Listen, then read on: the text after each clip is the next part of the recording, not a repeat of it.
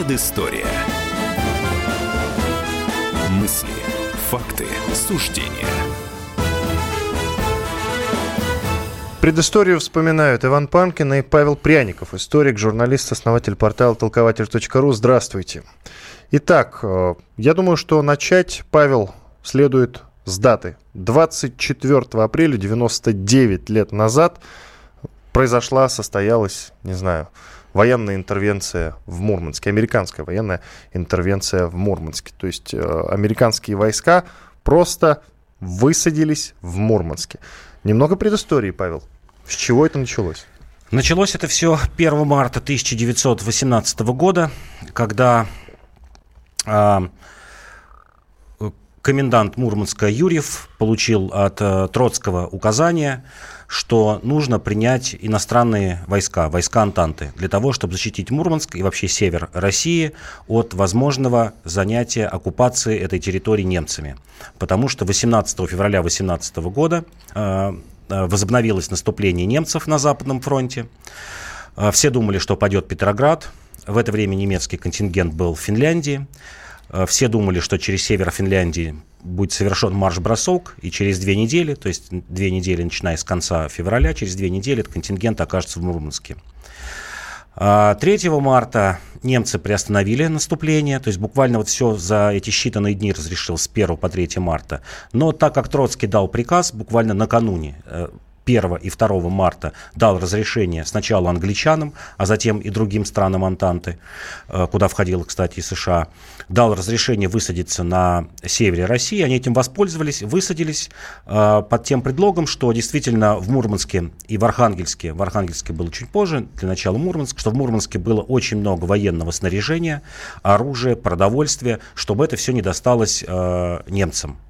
Ну, а дальше уже весной 18 года, как сами американцы, когда входили туда, на север России, они это оправдывали тем, что власть в России перестала существовать, и мы просто вот входим на какую-то дикую территорию. Для того, чтобы обеспечить сохранность этих грузов, это раз, а второе, чтобы помочь чехословацкому корпусу отправиться на Западный фронт через Россию, потому что, ну, всем известно, что большое количество военнопленных Австро-Венгрии находилось в России, было много славян, сербы, чехи, поляки, которые изъявили желание отправиться из этих лагерей военнопленных на Западный фронт и воевать против немцев. Ты как-то пробросил фразу во время нашего разговора: высадились, и все, никакой защиты не было, что ли? Совсем? Никакой защиты не было, да, потому что это были малочисленные отряды. У того же Муравьева, коменданта Мурманска, отряд был 150 человек. Были солдаты, которые... Немножко солдат были, которые были заражены, понятно, анархией, так же, как и флот, российский флот, которого тоже немного было в Белом море, в Баренцевом море, который ничего не мог сделать против английского флота, мощнее в разы. Ну и приняли решение, что просто, да, вот пусть высадится, ну а там будь что будет. Затем надо понимать, что весна 18 года, формально эти люди подчинялись Петрограду, то есть новой власти, но большинство из них не были большевиками. Это были либо левые эсеры, либо анархисты, у которых как раз весной 18 года началось меняться отношение к советской власти. И не случайно в Архангельске чуть позже, это уже лето 18 года, власть взяли эсеры под предводительством Чайковского. То есть это было эсеровское, да, формально социалистическое, левое правительство, но эсеровское, которое благоприятно относилось к англичанам и считало, что англичане помогут создать независимую Северную Республику эсерскую, независимую от, как сейчас сказали бы, федерального центра. Военные столкновения боевые были какие-то? Были, конечно, военные столкновения были. Столкновения были и под Мурманском, особенно в Карелии, вдоль Мурманской железной дороги и под Архангельском, когда сводные отряды интервентов попытались пробиться к Петрозаводску. Была такая у них попытка соединиться с белофинами. А вторая попытка англичан, когда они пытались пробиться из Архангельской губернии в сторону Вологды. Потери у интервентов, у главных интервентов, англичан и американцев, были небольшие, потому что они разумно, ну, с их точки зрения разумно, использовали как такую рабсилу, солдатскую рабсилу сербов, греков, чехов, поляков. То есть всю грязную солдатскую работу, формально они входили в состав действительно англичан и американцев, но всю грязную работу выполняли бывшие австро-венгерские военнопленные. Тем временем где-то далеко был Ленин. Меры, действия, которые он предпринимал. Ленин понимал, да, что интервенция может зайти очень далеко, тем более это все было рядом с Петроградом, что главное опасение было у Ленина, что перережут дорогу Мурманск-Петроград, ну, вообще, которая дорога шла в 16 году, сданная дорога, которая шла в европейскую часть России, и особенно опасение Ленина было, когда началось июльское восстание эсеров в 18 году. Он боялся, что интервенты смогут соединиться с эсеровскими силами как раз в Ярославле, основной был такой центр восстания, и что если это случится, то и Петроград, и Москва падут в течение 2 недель, потому что было понятно, какое соотношение сил, кто сильнее. Я просто ради примера приведу, это не северный фронт, а совсем южный, если взять Туркмению. Например, там в 18 году было столкновение англичан с Красной армией. Вот чтобы понимать силу сторон. Со стороны англичан было 1200 человек, причем из этих 1200 человек 900 были индусы, только 300 англичане. Им противостоял отряд 5000 человек красноармейцев, который был разбит за несколько часов. То есть соотношение 1 к 4. Как удалось урегулировать эту проблему?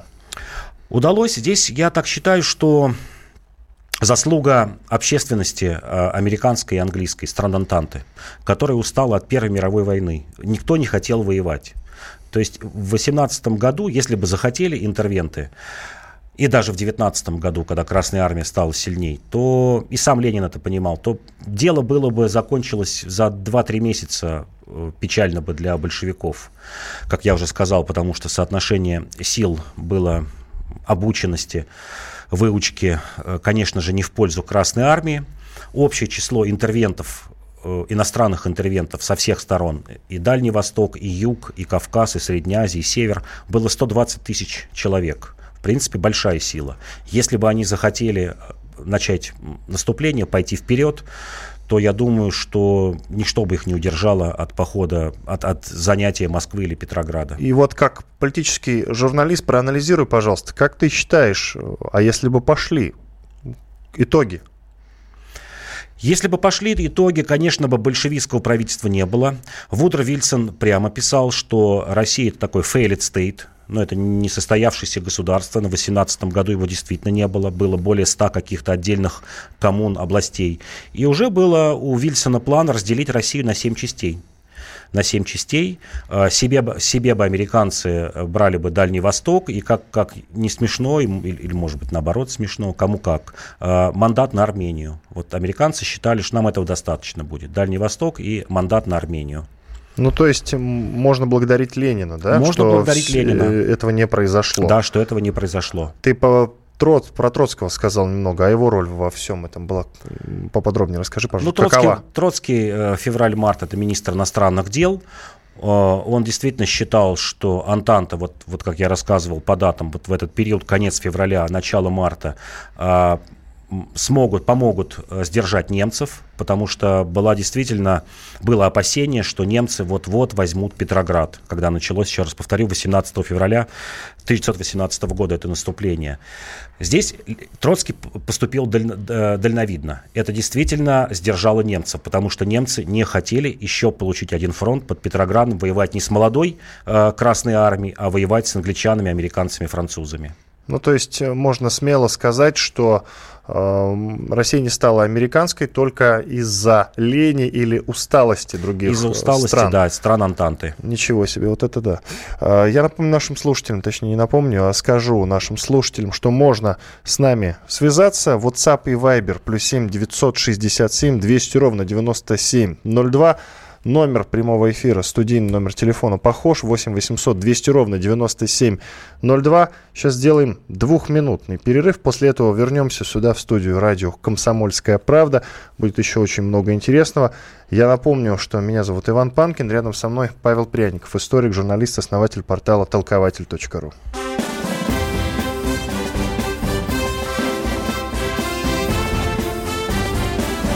Предыстория. Мысли, факты, суждения.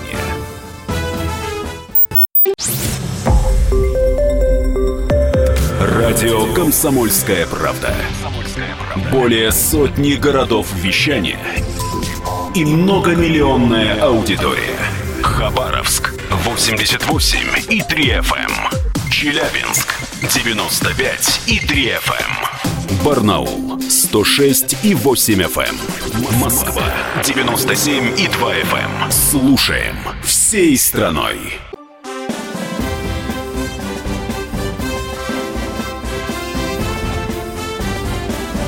Предыстория. Мысли, факты, суждения. Ну что ж, продолжаем вечерний исторический час. В студии радио «Комсомольская правда» Иван Панкин и Павел Пряников, историк, журналист, основатель портала Толкователь.ру. Тема, о которой мы сейчас будем рассуждать. Мы хотели о ней поговорить уже очень давно. А все началось с того, что решили мы выяснить, какие темы вызывают наибольший интерес, самое масштабное обсуждение в сети. Павел Пряников, как бывший главный редактор русскоязычного сегмента «Живого журнала», связался с коллегами и спросил, а что сейчас обсуждают активнее всего. Обсуждают, конечно же, жилье в Советском Союзе. Да, это те же самые пятиэтажки, которые сейчас носят. И еду. И решили мы поговорить о том, как изменилось потребление еды сегодня по сравнению с поздним СССР. Ну что ж, Павел, как изменилось? Да, действительно, это одна из животрепещущих тем, как питались в СССР, а как питаются сегодня. На этот счет есть статистика, которая говорит, что формально по калориям потребление еды не изменилось, но изменилась сильно структура еды, то, что мы потребляем. Я вот специально выписал цифры росстатовские по 1980 году и 2014 году. Вот насколько изменилось соотношение. По хлебу почти не изменилось. 105 и 99 килограмм. 105 тогда, 99 сегодня. Овощи 92 и 98. Ну, примерно поровну. Мясо 70 и 81. Ну, чуть побольше сейчас стали есть.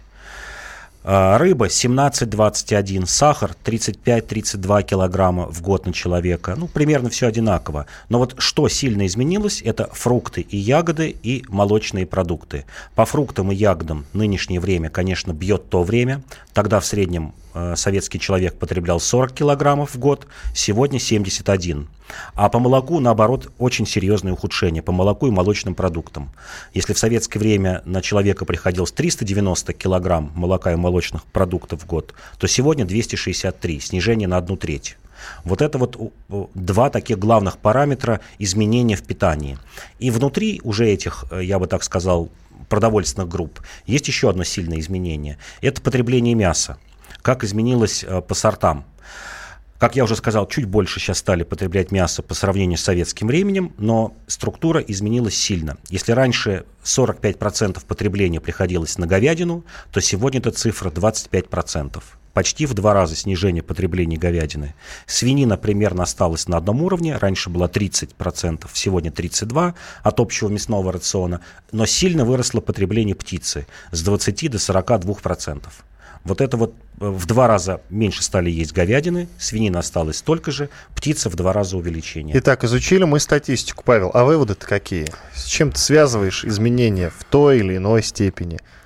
Я связываю это, конечно, с увеличением импорта. То, чего не хватало Советскому Союзу, возможно, как раз по фруктам и ягодам. Потому что все мы хорошо помним, ну, те, кому больше, наверное, 35 лет, уже точно хорошо помнят, что фрукты, ягоды тогда были сезонные. Вот закончились яблоки. Вот я об этом хотел сказать. Да. Я все ждал того момента. Да, очень странно, что число потребляемых фруктов, вот эта статистика по фруктам, меня смущает. Почему? У советского гражданина была дача. Если не у тебя, то у бабушки она была. И с фруктами, казалось бы, какие проблемы, откуда они? Да, именно это. Были колхозные рынки. 30% потребления в советское время приходилось на рынки и потребкооперацию. Только 70% на государственные магазины. То есть 1/3 это вот люди действительно покупали сладков в кооперативных магазинах, у бабушек, на рынках. В провинции эта цифра еще больше могла быть в каких-нибудь маленьких городках, либо выращивали сами. Но вот сезонность это действительно была проблема в Советском Союзе, которую удалось решить, что сейчас круглый год есть и виноград, и яблоки, и груши, и все что угодно. Вот то, чего, наверное, сделал в чем ошибку Советский Союз, в том, что он не смог наладить бесперебойную поставку фруктов и овощей. Ну и по мясу, как я сказал, чуть выше увеличение. Всем запомнился дефицит в советское время именно мяса и мясных продуктов. В чем тут причина? У меня единственное объяснение только в логистике. В том, что была налажена логистика в нынешнее время. Это хранение, перевозка, распределение. То, чего не хватало опять Советскому Союзу, немножечко децентрализовать хотя бы вот ту систему. Потому что где-то было пусто, где-то густо. А насчет фруктов все-таки поясни, почему их не было? Активно засаживались поля, вроде бы сады. А потому что мы сегодня потребляем множество фруктов, которые идут из-за рубежа. Из-за рубежа, да. Понятно. У нас зима или у нас весна, а, например, в Чили и в Аргентине, откуда мы покупаем яблоки, что? Осень. То есть идет урожай яблок. Тогда, когда заканчиваются яблоки наши сезонные, даже самые лучшие сорта типа Антоновки, которые, или там сорт Богатырь, которые хранятся до декабря-января, вот они закончились, и пошли поставки из Южного полушария, Новой Зеландии, Латинская Америка. Я, кстати, как-то на эту тему общался с экспертами. Допустим, если говорить о яблоках, то мы можем заполонить рынок яблоками целиком. Правда, почему-то на прилавках все чаще лежат яблоки зарубежные, хотя они и дороже, а вроде как на вкус, по качеству иногда даже уступают нашим отечественным. Опять непонятно. Здесь даже обиднее в другом ситуации. Ну, есть понятие сезонность, никуда от нее не деться. Можно вырастить много яблок, но до января их максимум сохранить. Другое дело, что полуфабрикаты, вот это вот действительно, я считаю, позор для России, когда мы покупаем яблочные полуфабрикаты. Это сырье для яблочного сока, это различные вот наполнители для повидла и для прочего. Закупаем в Китае, где только можно. Потому что Россия действительно ломится от даже заброшенных садов. Можно приехать в Нечерноземье, в любую деревню, увидеть вот эти садовые, вот эти огромные сады с яблонями, грушами, сливами, которые осыпаются и гниют. И люди, те, которые там живут, не могут никуда реализовать, продать даже за какие-то небольшие деньги. Потому что сетям торговым гораздо легче купить вот калиброванные как яблоки у какого-то поставщика, который может гарантировать доставку в определенный срок, чем вот заниматься, или, скажем, перерабатывающие предприятия, чем заниматься по маленьким деревням, все это скупать, мыть, ездить, расплачиваться наличными. Вот то, чем занималась, кстати говоря, потребкооперация в Советском Союзе, которая приезжала в такие маленькие деревушки и скупала эту продукцию. Можно выделить, и мы с тобой как-то об этом говорили, дефицит питания именно в 80-х. Есть расшифровка этого эфира, она висит на сайте kp.ru, так что, друзья, я предлагаю вам с ней ознакомиться, если будет желание и время. Хочется спросить и то. Тогда в некоторых местах были просто проблемы с логистикой. Мы с тобой об этом как раз во время того эфира говорили. Ну а можно ли выделить какой-то период в истории СССР, когда все было совсем наоборот? Лучший период в истории питания Советского Союза? Я бы сказал лучший, вот в том смысле лучший для горожан или лучший для крестьян. Давай разделим. Я думаю, что лучший для крестьян период это был НЭП. Это расцвет вообще, я бы сказал, с 21 по 25. С 21 по 27 примерно. Ну вот условно 24-25 год – это вершина жизни для человека из деревни, из нашей. Это действительно это такой единоличный труд, это хорошее питание. А для горожанина я бы сказал, что лучший период – это, наверное, позднесталинское время.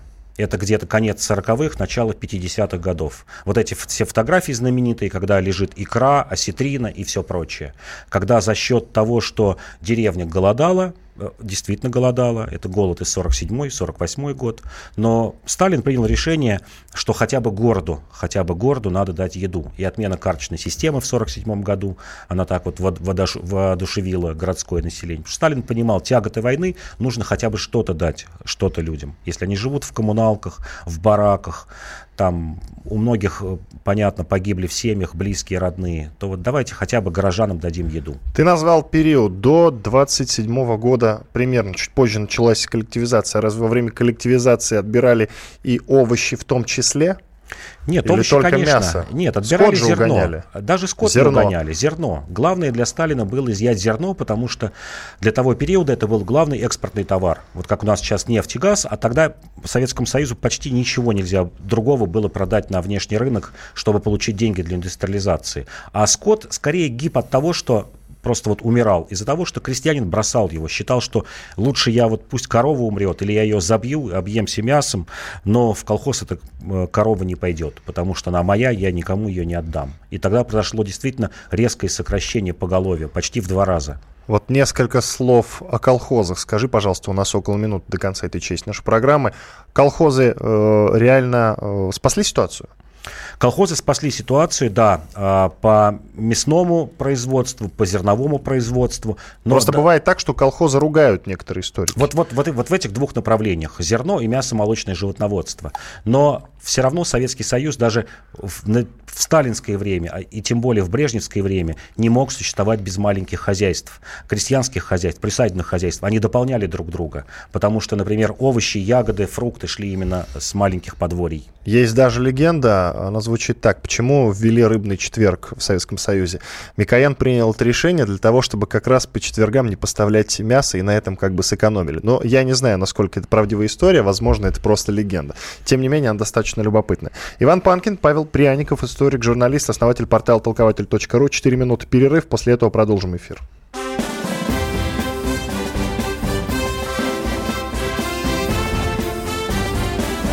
Предыстория. Мысли, факты, суждения.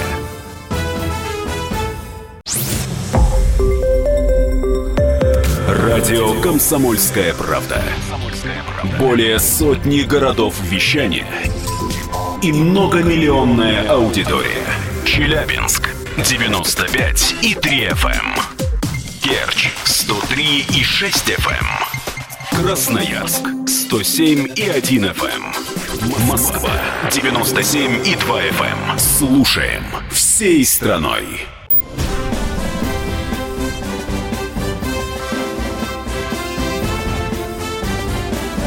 Предыстория. Мысли, факты, суждения. Вот сейчас как раз будет поле для именно обсуждения. Я напомню, что в студии Иван Панкин, Павел Пряников, историк, журналист, основатель портала Толкователь.ру. А говорить мы будем про Бориса Николаевича Ельцина. Дело в том, что 23 апреля, 10 лет назад, не стало первого президента России. Вот о нем и поговорим. Павел, я помню, ты как-то писал, что антисоветчиком, грубое слово, антисоветчиком Ельцина сделал американский супермаркет. Вот такая статья была у тебя.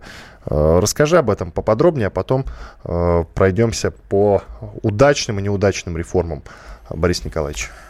Ну, действительно, Ельцин, попав в Америку, был поражен. Я думаю, не только он один. Вообще такая особенность есть, когда Хрущев попадал в Америку, вы помните, он там пытался чему-то учиться, но одновременно и падал в обморок от вида супермаркетов. То же самое произошло и с Ельциным, когда он увидел, проехался по супермаркетам, по логистическим центрам и понял, что нет, как бы страну надо действительно, может быть, плохое слово, но страну надо разрушать, а не пытаться ее улучшать. Он понял, что, видимо, с Советским Союзом, как он тогда искренне считал, ничего нельзя сделать перестройкой. Вот нужно все отринуть, все сломать и с чистого листа строить новую жизнь. Это его было искреннее убеждение тогда. Я, кстати, не уточнил, что произошел вот этот перелом внутренний у Бориса Николаевича в сентябре 1989 года. Он, насколько я помню, посетил тогда город Хьюстон. Но да, он вообще ездил по Америке и побывал. Причем совершенно случайно. Это была неорганизованная поездка, поход в магазин. У них было все расписано по минутам. И вдруг они почему-то решили неожиданно свернуть, зайти в супермаркет ради изучения, а что там да как. Продолжай, пожалуйста. Да. И я думаю, что это очень сильно его перепахало, когда он действительно стал, что называется, демократом, как тогда называлось. Слово «либерал» не было, не употреблялось, было слово «демократом». А до этого Ельцин был действительно убежден, искренне убежден в том, что России нужно Первый. Лучше вот если это будет первое, что она выйдет из состава Советского Союза. Мы часто говорим о том, что первыми заговорили о выходе Советского Союза прибалты, закавказские республики, но чуть позже Украина. Да, но первыми с высоких трибун об этом начали говорить русские националисты. Это 88-й, начало 89-го года. В частности, знаменитая речь Распутина, Валентина Распутина, писателя начала 89-го года, когда он сказал, что нам нужно освободиться от этих присосок и уйти в одиночное плавание. И лишь спустя, наверное, полгода об этом заговорили только в Прибалтике народные фронты. И 87-88 годы – это годы наибольшей поддержки так называемой русской партии Бориса Николаевича Ельцина. Еще когда не было демократов, когда он был в московском горкоме партии, первыми к нему пришли представители вот так называемой русской партии. Это писатели-деревенщики, это такой был Александр Байгушев, работник АПН, который оставил об этом записки, написал книгу. И их такой неформальный глава – это Семанов. Семанов, который был главным редактором журнала «Человек и закон» и очень хорошо дружил, был прям ближайшим другом зятя Брежнева Чурбанова, который был замминистра МВД. Это вот такая узкая русская партия, которая сделала ставку на Ельцина. Они свято верили, что Ельцин наконец-то поможет вырвать Россию, как они считали, вот из лап такого спрута. Ну, понятно, там очень было много замешано на антисемитизме, антимасонстве и тому подобное. Но вот до этого момента, до сентября 1989 года, даже если взять там буквально за несколько дней до этого, с какими мыслями дальше в политике продвигался Борис Николаевич Ельцин? То есть вот с какими планами он пришел и как сильно они изменились? Мое общее мнение, что Ельцин – это анархистский царь. Это вот царь такой вольницы, продолжатель традиции Пугачева или Стеньки Разина. Такой вот из народа человек, который отвергает федерализм, отвергает федеральный центр за то, чтобы народ жил так, как он хочет. Это вот его такое искреннее убеждение, которое я вот считаю, что передалось и от родителей, и от его предков. Потому что история рода Ельциных идет из Великого Новгорода. Родословную он свою очень хорошо знает. Редко кто может проследить родословную до 15 века, а вот Ельцины могли проследить, что в 1495 году их предок по кличке Елец, Елизарка Елец, бежал из Великого Новгорода на север Урала и основал там вот такие скиты-колонии. Дальше они, естественно, перешли в старообрядчество при церковном расколе середины 17 века. Если еще дальше продвинуться, его дед был зажиточным кулаком, хотя Ельцин всегда писал, что вот я вышел из бедной семьи, ничего подобного. Есть опись того, чем владел его дед Игнатий. Дед владел У него было 5 лошадей, 4 коровы, 2 мельницы, одна ветряная, другая водяная. У него было 17 гектаров земли, наемные батраки. Барин фактически. Да, крепкий кулак, который был раскулачен в 1934 году. Отец у Ельцина получил 3 года за антисоветскую деятельность в 1934 году. Я просто рассказываю про багаж, с которым вот жил Ельцин. То есть Ельцин видел это вот Урал, относительно более-менее свободный, не знавший крепостничества, в отличие от людей в Центральной России. Это предки, которые жили своим трудом самостоятельно, которые пострадали от советской власти. И, как часто вспоминают люди, которые знали Ельцина, вот еще в 50-е, 60-е годы он произносил каким-то близким друзьям, что нет, я вот отомщу за это, вот, или я буду жить по-другому. И вот я считаю, что Ельцин, вот его основа сформирована с детства. Это вот не те перевертыши, которых мы часто видим, которые меняли свои убеждения очень часто и в перестройку, и в 90-е годы, и сегодня. А человек, который вот нес свои убеждения вот этой вот вольницы, с самого детства. Понятно. Сейчас предлагаю послушать историка-журналиста Николая Сванидзе, хотя бы просто потому, что нельзя, чтобы один эксперт говорил про Бориса Николаевича ввиду того, что достаточно спорными были некоторые его реформы. Нельзя, чтобы говорил один эксперт, нужно обязательно дать высказаться, я так считаю, и другому эксперту. Поэтому сейчас в защиту реформ выскажется Николай Карлович Сванидзе, а чуть попозже я попрошу твоего мнения. Итак, что сделал Борис Ельцин? Слушаем Ельцин Сванидзе. Обеспечил монополию России на все ядерное оружие. Представим себе, что было бы, если бы в Белоруссии, Украине и Казахстане сейчас были бы ядерные боеголовки. Именно это обеспечил Ельцин. Ельцин обеспечил преемственность России во всех международных организациях. Преемственность России по отношению к Советскому Союзу. Заслуги Ельцина перед Россией которую он удержал от войны внутренней и от голода, огромной. Те его призывы, которые ему ставят в упрек, там, скажем, берите суверенитета сколько хотите. Ведь это было сделано для того, чтобы спасти Россию от развала. Я напомню, что этот призыв прозвучал во время приезда Ельцина в Татарстан, где были очень сильные сепаратистские настроения, и они решили тогда с Ментимером Шариповичем Шаймиевым, что надо дать максимум автономии, чтобы спасти Россию от развала. Не было ничего. Вот я отвечаю за свои слова. Мои родители жили в доме, на первом этаже которого был огромный так называемый фирменный магазин «Молоко». В этом огромном, как ангар, магазине «Молоко» не было молока. Не было кефира, сметаны, творога и сыра. Были только горкой, такими египетскими пирамидками, сложенные сырки «Дружба», которые хорошо шли под пиво. Все. 90-91 год – это был страх голодной зимы. Проведя гайдаровские реформы, и здесь заслуга Ельцина и Гайдара. Ельцина, что он не побоялся пригласить Гайдара. Гайдара, что он не побоялся взять на себя ответственность. Заслуга этих двух людей в том, что они накормили страну, спасли ее от голодной смерти. Когда на развал СССР никто даже внимания не обратил. Важно было спасти своих детей и себя самих от голода. В стране появились настоящие деньги. Через девальвацию страшную. Но рубль-то был деревянный, на него нельзя ничего было купить. А тут он стал реальным. На него можно было купить. Потому что в магазинах появились товары, которые можно было купить на деньги. Это историк, журналист Николай Сванидзе о том, что, по его мнению, сделал Борис Николаевич Ельцин, за что ему можно сказать спасибо. Павел, тебе слово.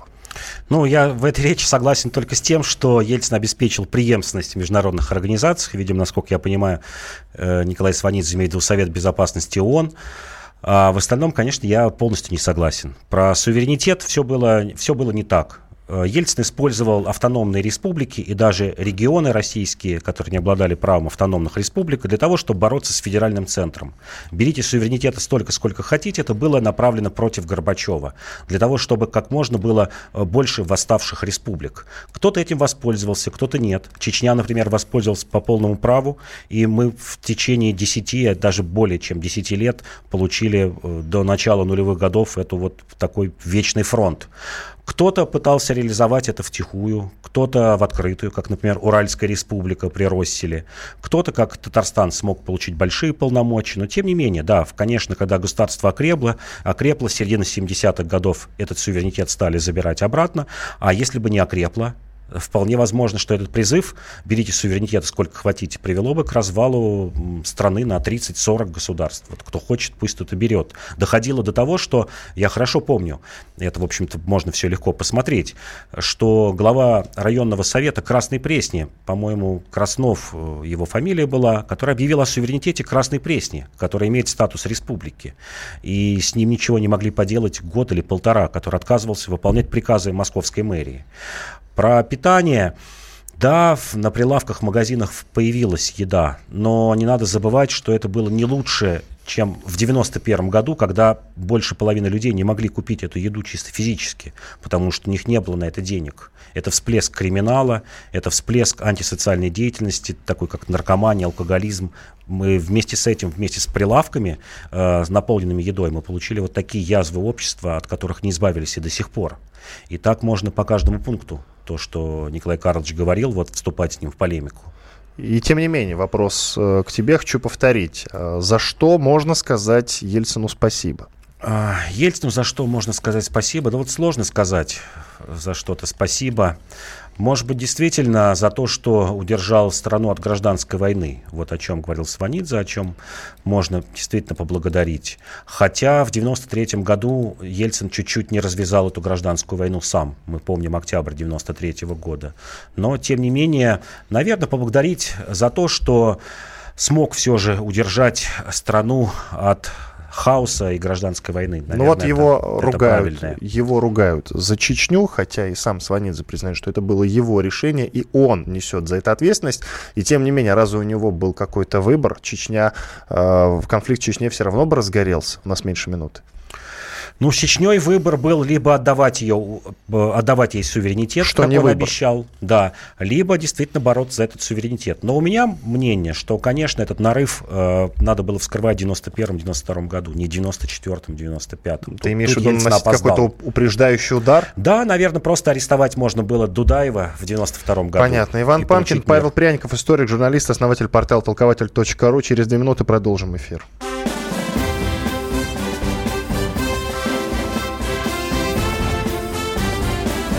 Предыстория.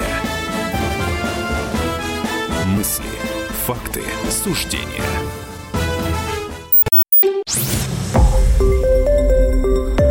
Радио «Комсомольская правда».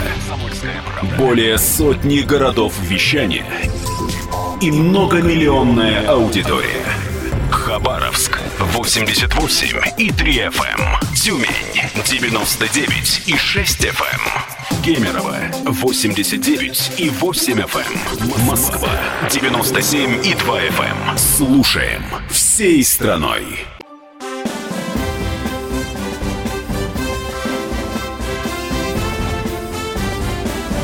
Предыстория.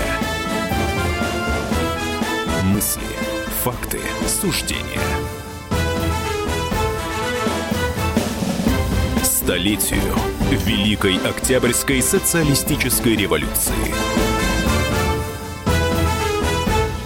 Ну и далее идем по календарю. Я напомню, конечно, что обычно в четвертой части нашей программы мы как раз говорим на темы, связанные с революцией. Вот сегодня предлагаю поговорить про Семёна Будённого. Это известный военачальник. Родился он 25 апреля 1883 года.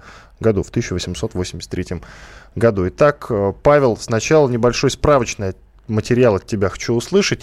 Ну, например, как ты его оцениваешь как военачальника Будённого? Потому что, ну, много анекдотов связано с Будённым. Как правило, суть сводится к тому, что он ничем, кроме как шашкой махать, он делать ничего не умел, ничем не отличился.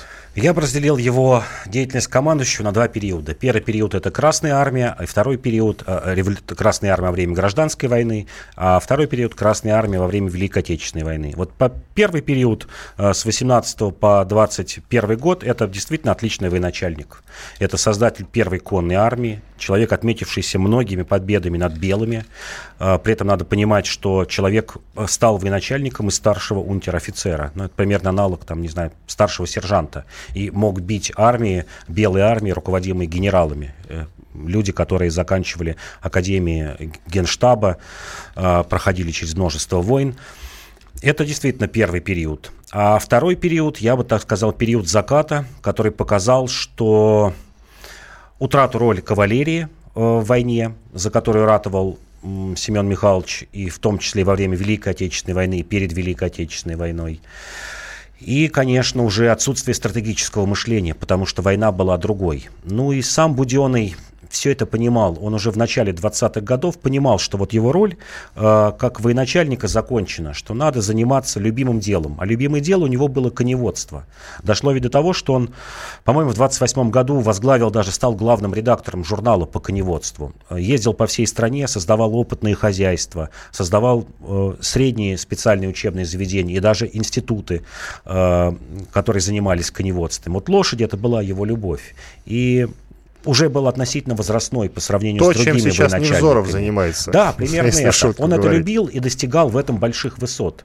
Но вот середина 30-х годов, 36-38 годы, репрессии, когда выбили почти всю верхушку Красной армии, Тухачевский, Блюхер, с которыми и Будённый хорошо общался.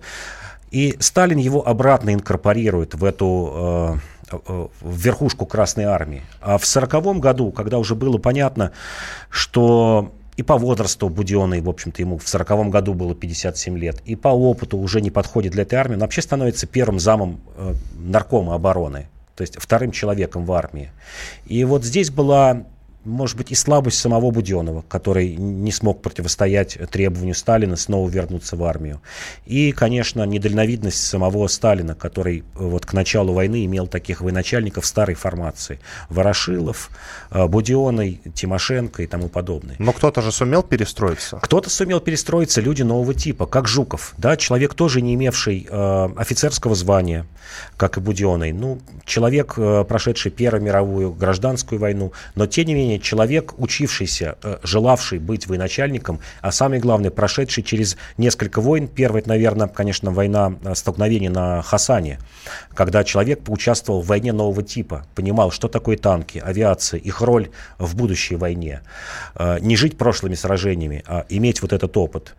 Вот кто-то смог перестроиться, множество людей оставалось, скажем так, старой формации, хотя и старой формации, но которые тоже сумели перестроиться, как будущие маршалы Рокоссовский, Василевский и тому подобное. А Будённый 41-42 год, он же командовал и северокавказским направлением, и юго-западным направлением. Сталин его снял, понимал, что нет, все, человек вот загубил на этом направлении армии. О нем много мифов, хочется уточнить один любопытный момент. В 1923 году, если не ошибаюсь, да, в 1923 году Будённый стал крестным отцом, как говорили, крестным отцом Чеченской автономной области. Надев шапку бухарского эмира с красной лентой через плечо, он поехал в Урус-Мартан, по-моему, по декрету в ЦИКа и объявил Чечню автономной областью. Это правда? Это правда. Здесь не надо забывать, что Будённый во время Первой мировой войны воевал в Кавказской дивизии. Несмотря на то, что был казаком, выходцем с территории современной Ростовской области, но участвовал в составе Кавказской дивизии, был героем, кстати говоря, получил 4 георгиевских креста, но это такой аналог, не знаю, там герой Советского Союза примерно. Человек, который хорошо знал и кавказский менталитет, и в общем-то, воевавший на фронтах на юго-западном направлении. И, естественно, ему поручили роль вот войти и исполнить такую торжественную, я вот сказал, торжественное основание Чеченской автономной республики. Поподробнее, пожалуйста, расскажи о его вкладе в победу в Великой Отечественной войне. Ну вот вклад, как я сказал, что, конечно же, был такой неудачный. Еще раз повторю, что вот он стал первым замом наркома обороны, был главкомом войск северокавказского направления, юго-западного направления. И уже в январе 1943 года, Сталин его, естественно, сместил, 1941-1942 год, в январе 1943 года он занял формальную должность начальника кавалерии в Красной армии. Ну, всем было понятно, что если еще в 1941 году от нужды лошади действительно очень много использовали, 1942 год, хотя бы как тягловые животные, которые таскали пушки, обозы, то 1943 год пошел уже массовый ленд-лиз, уже стало много появляться и американских грузовиков, но тем не менее должность все равно была ответственная. То есть это такая тыловая должность. И с 1947 года он, мне кажется, опять попал вот на работу своей мечты. Он стал замминистра сельского хозяйства и отвечал за коневодство. И причем в течение 6 лет до смерти Сталина. То есть, вот, мне кажется, два самых светлых его периода – это конец 20-х, начало 30-х. И вот 1947-1953 год, когда человек нашел себя, мне кажется, и действительно прославил себя именно на этих поприщах. Вот, кстати, даже писатель Константин Симонов писал, что Будённый, называя его, правда, непростым человеком, но настоящим самородком. Тут есть еще один любопытный момент. Он, Будённый, знал несколько иностранных языков. Немецкий, французский, турецкий и английский язык. И вот мне непонятно. Человек, которому все давалось, в общем-то, легко, но если судить по его ранней биографии, почему же он зачах-то вот где-то вот в середине жизни, когда человек, ну, что называется, в самом соку еще, по идее-то, да? Ну, вот не зачах. Я говорю, что он себя нашел в коневодстве. Он действительно, это была его вершина. Как я уже говорю, что, наверное, было ошибкой снова возвращаться к крупным военачальникам в начале 30-х, в начале 40-х годов. Вот если бы Сталин ему дал почетную должность в 1936 году руководить всеми лошадьми Советского Союза, он бы... Но его же еще, руководил. Кстати, уточни, у нас немного времени, уточни, пожалуйста, его, насколько я знаю, хотели посадить уже после войны, да, он шашками отбивался от сотрудников НКВД, которые за ним пришли. Это в 1937 году было. Был один из редких военачальников, видимо, действительно в силу характера, который не дал себя арестовать. Действительно, самый забавный момент. Ну а сейчас наша рубрика «Песни революции». В студии Иван Панкин, Павел Пряников. историк, журналист, основатель портала Толкователь.ру. Спасибо большое, что слушали нас. Я думаю, что совсем скоро, буквально там, может, через какое-то время, будет полноценный раз в неделю повтор нашей программы. Она будет выходить не один раз в неделю, а два. Оставайтесь с нами. Песни революции. На радио «Комсомольская правда».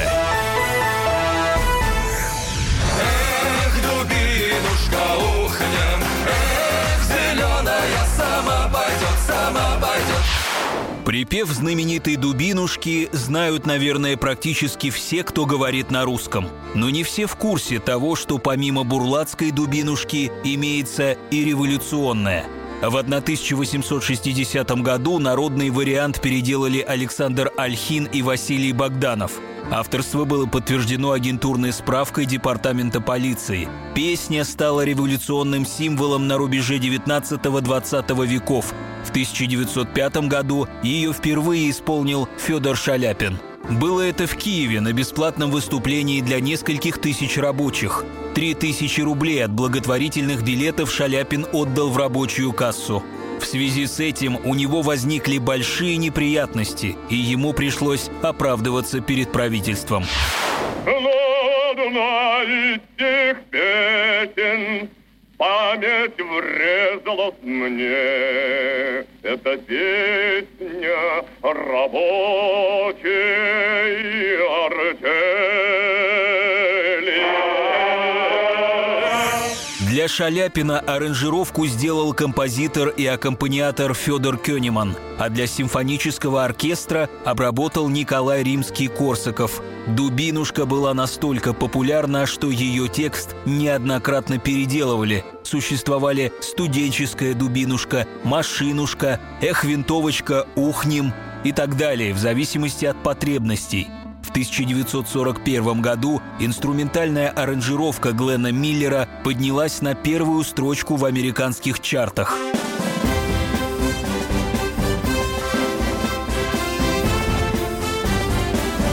Предыстория. Мысли, факты, суждения.